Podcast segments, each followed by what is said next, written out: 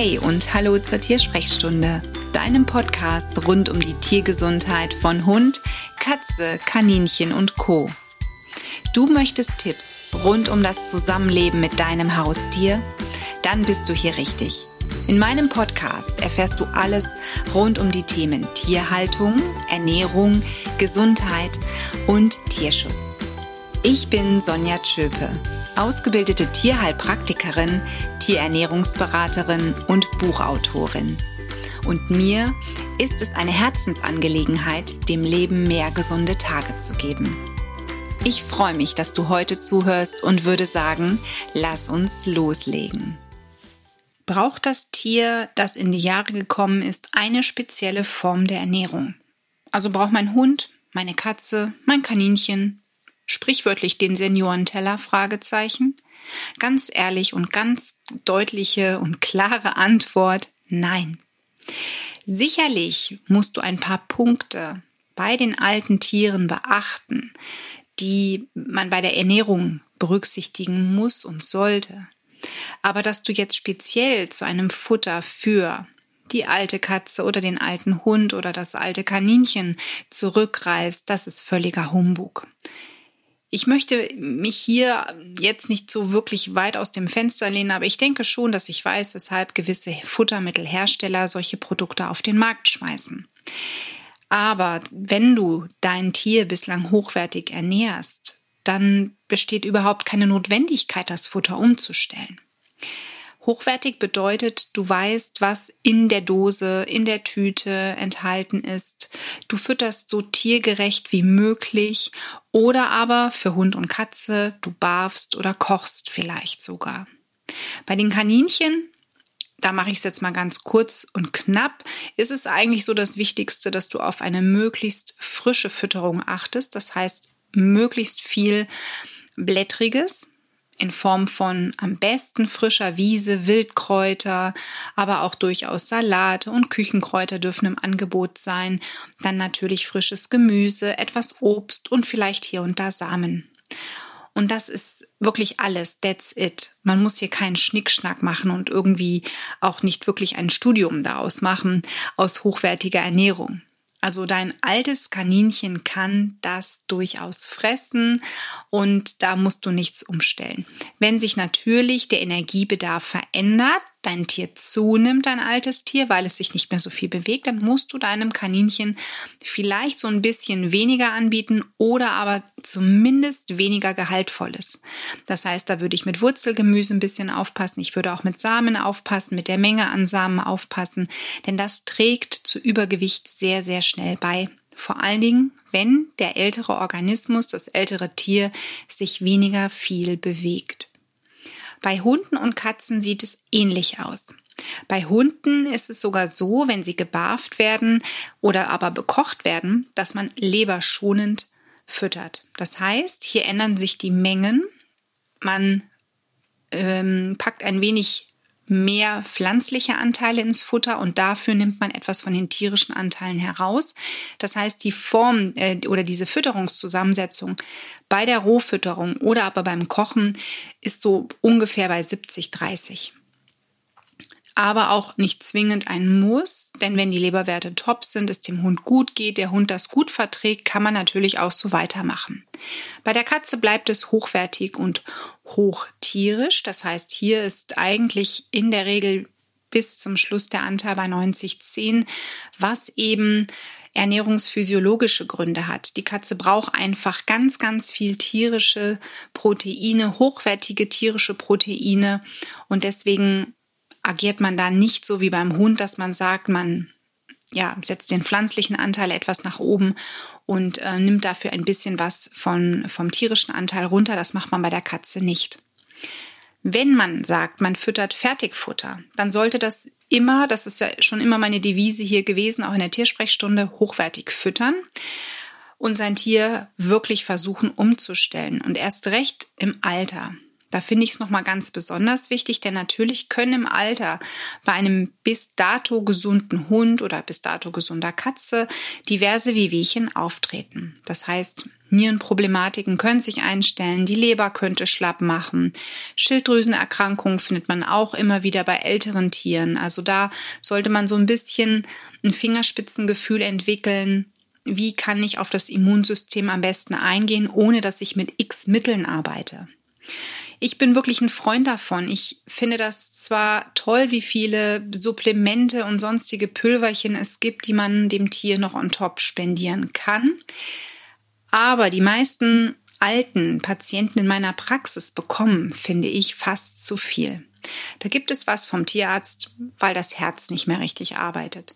Da gibt es was vom Tierarzt, weil, damit die Tablette vertragen wird, der Magen noch geschont wird. So, und dann tut man noch für die Gelenke, für dies und für jenes irgendwas ins Futter mischen, füttert aber eine, eine Futterdose, oder eine Tüte, bei der ich einfach sage, oh nee, da ist so viel Getreide drin, da ist so viel wirklich Mist drin. Warum ändert man das denn nicht erstmal ab?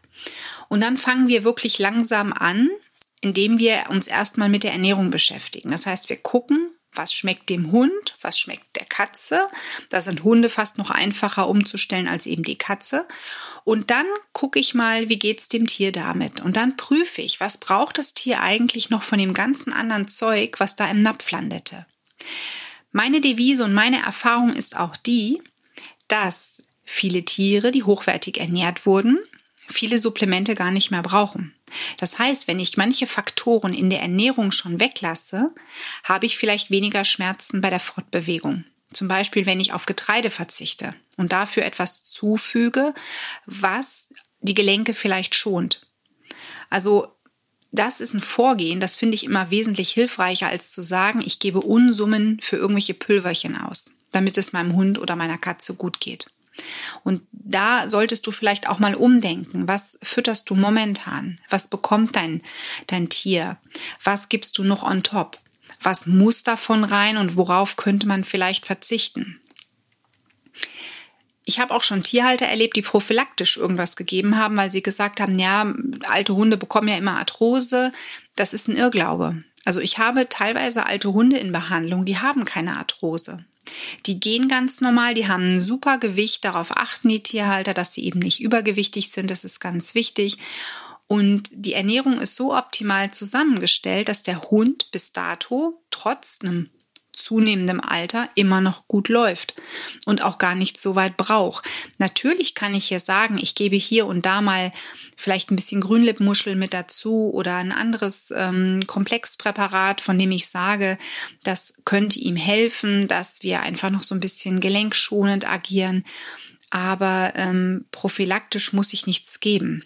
Und dann, wie gesagt, habe ich eigentlich viel mehr dieser Patienten, die eine Unsumme an Produkten bekommen, weil die Tierhalter natürlich auch irgendwo gewisse Ängste haben.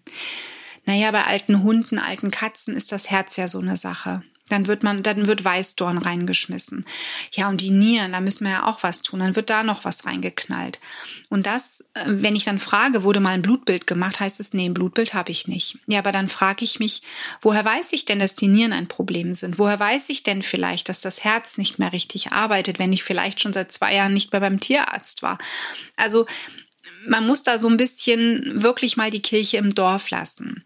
Ich habe auch Angst. Ich habe wirklich Angst vor Krankheiten. Ich mm, habe natürlich auch immer so den Wunsch, dass mein Tier, meine Tiere lang gesund bleiben, dass sie möglichst sich nichts an Land ziehen. Aber ich habe im Rahmen meiner Kaninchenhaltung wirklich festgestellt, dass je gesünder meine Tiere ernährt wurden, umso weniger Probleme hatte ich. Natürlich gibt es die Fälle, die immer gut ernährt wurden und die trotzdem dann irgendeine Scheißkrankheit haben und ähm, sehr schnell auch sterben. Die Möglichkeit haben wir immer. Aber du kannst ganz viel über die Ernährung steuern. Und bei den alten Tieren braucht es auch keinen Seniorenteller.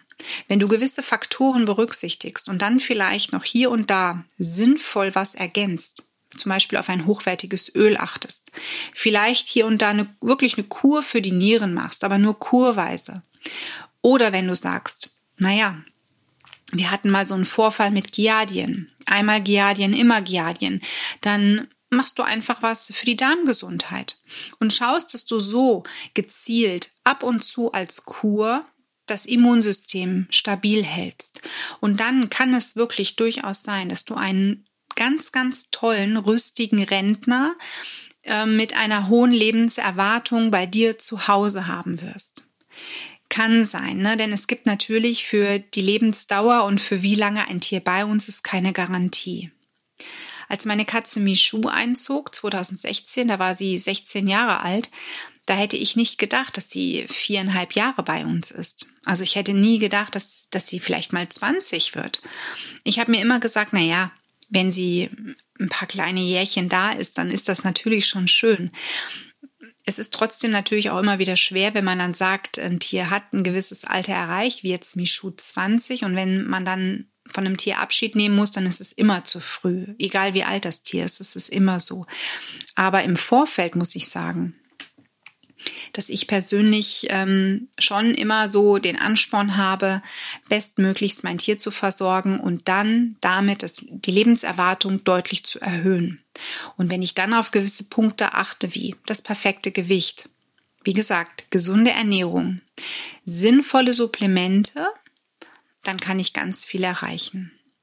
Und dann braucht es wirklich nicht irgendeinen speziellen Seniorenteller oder ein spezielles Seniorenfutter oder Diätfutter, sondern dann kannst du ganz normal füttern, hast ein viel größeres Angebot an hochwertiger Kost, auf das du zurückgreifen kannst und kannst ganz anders dein Tier versorgen.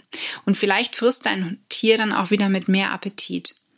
Denn viele Inhaltsstoffe in solchen Diätfuttermitteln, die industriell hergestellt werden, sind, ähm, naja, wie soll ich das jetzt sagen? Also ganz ehrlich, ich würde sie auch nicht essen. Es gibt wirklich ganz viel Futter, wo ich mir schon fast denke, eigentlich ist das was, äh, ich glaube, das Tier kriegt gerade was Hochwertigeres zu essen als ich. Aber ähm, das, diese Seniorenteller, die es da für die Tiere gibt, das ist wirklich nichts, was ich selber essen würde. Und es gibt für mich wirklich nur eine einzige Ausnahme, wo ich auf durchaus auf äh, schlechtes Futter auch zurückgreife, das ist, wenn ein Tier im Sterben liegt. Da ist bei mir dann auch alles erlaubt, wo ich sage, egal worauf das Tier jetzt Appetit hat, das darf es haben. Und wenn das nun mal eine Tüte ist, die ich vorher nie gekauft habe, weil, ne, jetzt dürfte mein Tier genau diesen Schrott fressen, weil ich sage, im Sterben, wenn man im Sterben liegt, dann sollte alles erlaubt sein. Was kannst du also jetzt tun? Im ersten Step würde ich dir empfehlen, prüf einfach mal, wann war der letzte Tierarzttermin und was hast du da machen lassen. Bei alten Tieren finde ich immer ein aktuelles Blutbild ganz sinnvoll. Das heißt, wenn das Blutbild schon älter als ein oder zwei Jahre ist, lass einfach mal ein geriatrisches Profil herstellen, dass man sagt, äh, man guckt sich mal die Nierenwerte an, die Leberwerte, die Schilddrüse und ähm, schaut wirklich mal ganz gezielt, wie sind hier die Werte. Bei Katzen empfiehlt sich so etwas sogar schon ab einem Alter von acht oder zehn Jahren. Also ich tendiere eher Richtung zehn Jahre. Manche Tierhalter gehen da aber auch schon in die Richtung, dass sie sagen, ab acht Jahre gibt's einmal jährlich einen Blutcheck, weil die Katzen einfach nun mal das Problem mit der Niereninsuffizienz haben. Das heißt, die Katzen haben eher eine Tendenz dazu, Nierenleiden zu entwickeln, als wir das beim Hund haben. Beim Hund kommt das natürlich auch vor. Das kann durchaus passieren. Aber bei der Katze finden wir das noch viel, viel häufiger. Und dann wenn, die, wenn dir dein Befund vorliegt, kannst du nächste Steps machen. Im besten Fall hast du ein positives Blutergebnis, das heißt, nichts ist auffällig. Dein Hund, deine Katze, dein Kaninchen, die sind rundum gesund. Und dann guckst du dir aber trotzdem mal deine Ernährung an. Wie sollte dein Tier gefüttert werden oder ernährt werden und was fütterst du? Was sind das für industrielle Futtermittel vielleicht? Wie ist die Deklaration? Was steht da drin? Wie ist die Zusammensetzung? Ist es wirklich eine hochwertige Dose oder ist da nur der Slogan hochwertig? Also lass dich da bitte nicht von irgendwelchen Werbetexten ähm, in die falsche Richtung drängen. Und dann, wenn du barfst oder selbst kochst für deinen Hund, und die Leberwerte sind auffällig, dann guck natürlich, dass du da anpasst, dass du sagst, leberschonende Ernährung. Wenn du sagst, mein Hund, meine Katze haben Arthrose, dann achte bitte auf den Getreideanteil in der Nahrung, dass da möglichst kein Getreide gefüttert wird, dass da Alternativen dann gereicht werden. Und ähm, so hangelst du dich dann Stück für Stück zur passenden Ernährung für deinen Oldie. Wenn du sagst, das ist mir alles viel zu kompliziert, dann kannst du natürlich dir auch einen passenden Tierernährungsberater in deiner Nähe suchen, der dich dahingehend berät. Also die meisten Tierernährungsberater sind in Sachen Hunde und Katzen ausgesprochen fit. Manche sind spezialisiert nur auf die Katze, andere machen beide Tiere. Such dir da jemanden, wo du sagst, da habe ich einfach ein gutes Gefühl mit und dann ähm, sprich die, die Person einfach mal an. Wenn dein Tier zum Beispiel ähm, schon lange keine Kotprobe mehr abgegeben hat, beziehungsweise äh, es hat zwar Code gemacht, aber du hast es nicht einschicken lassen zum Untersuchen und dein Tier nimmt jetzt zum Beispiel ab, dein altes Tier, dann solltest du auch neben einem Blutbild mal den Code untersuchen lassen. Das vergessen auch immer viele, denn ähm, es kann natürlich auch sein, dass irgendein parasitärer Befall dahinter steckt ne, dass das Blutbild ohne Auffälligkeiten ist, aber es ist im Kot was. Und deswegen denk immer dran, Gewichtsabnahme, ne, hm, man weiß nicht, was los ist, Tier verhält sich normal, teste dann einfach wirklich mal Blut und Kot. Und wenn beides in Ordnung ist, muss man dann natürlich gucken, stimmt die ganze Zusammensetzung noch von der Ernährung her brütet das Tier vielleicht was anderes aus, was man just ad hoc in diesem Moment noch nicht sieht? Fragezeichen. Also da sind ganz viele Möglichkeiten natürlich da. Und wenn irgendwo was auffällig wäre, auch an Krankheiten, dann gibt es Tierheilpraktiker, die auch ähm, eine Tierernährungsberaterausbildung haben und dich da natürlich auch begleiten können. Du kannst auch gerne, wenn du sagst, Mensch, ich möchte mit dir zusammenarbeiten, Sonja, mich kontaktieren über meine Website. Ich habe die Online-Beratung dort und dann nimmst du einfach über das passende, über den passenden Fragebogen mit mir Kontakt auf und dann kann ich dir auch schon sagen, ähm, können wir zusammenarbeiten? Wenn ja, wie teuer wird das und was musst du im Vorfeld noch erledigen, damit wir überhaupt zusammenarbeiten können? Das ist ähm, ist auch eine Möglichkeit, die du an dieser Stelle hast. Aber ganz viel kannst du wirklich selbst mit ein bisschen ähm, ja, Fingerspitzengefühl bei deinem Tier erkennen und umstellen. Und ich finde es macht immer Spaß. Also mir hat das schon immer Spaß gemacht, mich mit Dingen zu beschäftigen, da auch mal nachzulesen, mal was ja, von der anderen Seite auch anzugucken. Also, wenn du vielleicht heute meine Sprechstunde anhörst, Vielleicht möchtest du danach einfach wirklich mal zu dir an den Vorratsschrank für das Futter gehen, für das Hunde- oder Katzenfutter gehen und, und dir mal Gedanken machen, was füttere ich da eigentlich und was kommt noch on top und dir das wirklich mal bildlich bewusst machen. Wenn da noch das Pulver und das Pulver und dies und jenes und ja, warum eigentlich? Und könnte davon nicht auch irgendwas weg? Doch eine Bitte habe ich auch, bevor du irgendetwas streichst, solltest du es mit der Person besprechen, die das verordnet hat. Ja, also ich möchte es um Gottes Willen nicht, dass du da draußen ähm, irgendwelche Produkte jetzt streichst und ähm, am Ende sagt der Tierarzt oder der Tierheilpraktiker um Gottes Willen und du sagst ja, die Frau Schöper hat doch mal in ihrem Podcast gesagt. Nein, um Gottes Willen. Also medikamentös verordnete Präparate, also sprich die ganzen Dinge, die es vom Tierarzt gab, die musst du natürlich mit ihm besprechen. Ne, was ist davon noch sinnvoll? Was könnte ich vielleicht lassen? Und die anderen Dinge, die du verordnet bekommen hast, dann natürlich auch mit dem jeweiligen Tierheilpraktiker. Ich war allerdings auch mal nur Tierhalter und ich meine das nicht abwertend. Und ich weiß, wie viel man da selber als Tierhalter ergoogelt und einkauft und gibt. Also von dem her, da hätte ich mich damals an die eigene Nase packen müssen und mir sagen müssen, okay, gut, das war vielleicht manchmal auch ein bisschen viel. Aber irgendwo, man fühlt sich wie in so einem, also ich habe mich immer gefühlt wie in so einem Kaufhaus und da war an jedem, in jedem Regal war irgendein Produkt, wo ich gesagt habe, ja, das ist es, das hilft meinem Tier, das brauche ich.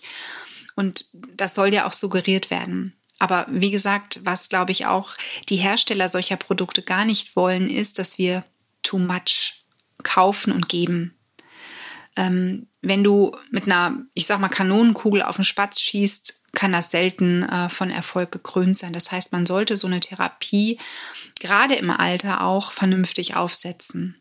Und ich finde es da immer wichtig, dass man sagt, wenn man nicht die ähm, Erfahrung hat, also sprich, wenn ich das Wissen als Tierhalter nicht habe, kann ich natürlich was ergoogeln.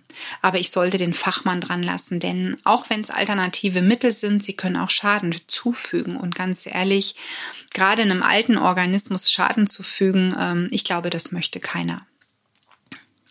Ich hoffe, du hast ein bisschen was mitnehmen können für die Ernährung und für eben auch ähm, in Anführungszeichen die Unterstützung von Tiersenioren. Und ganz viel Input dazu bekommst du auch in meinem aktuellen Blogartikel. Da kannst du einiges nochmal nachlesen und da verrate ich dir auch so drei Produkte, die ich persönlich bei alten Tieren unheimlich sinnvoll finde. Alles Liebe für dich und dein Tier. Und an dieser Stelle der Hinweis auf die Show Notes, in denen du alle Verlinkungen findest zu den Dingen, die ich im Podcast gesagt habe, um es noch einmal nachlesen zu können. Außerdem die Links, um mit mir in Kontakt zu treten. Und ich sage vielen lieben Dank, wenn du mich auf iTunes bewertest, eine kurze Rezension abgibst.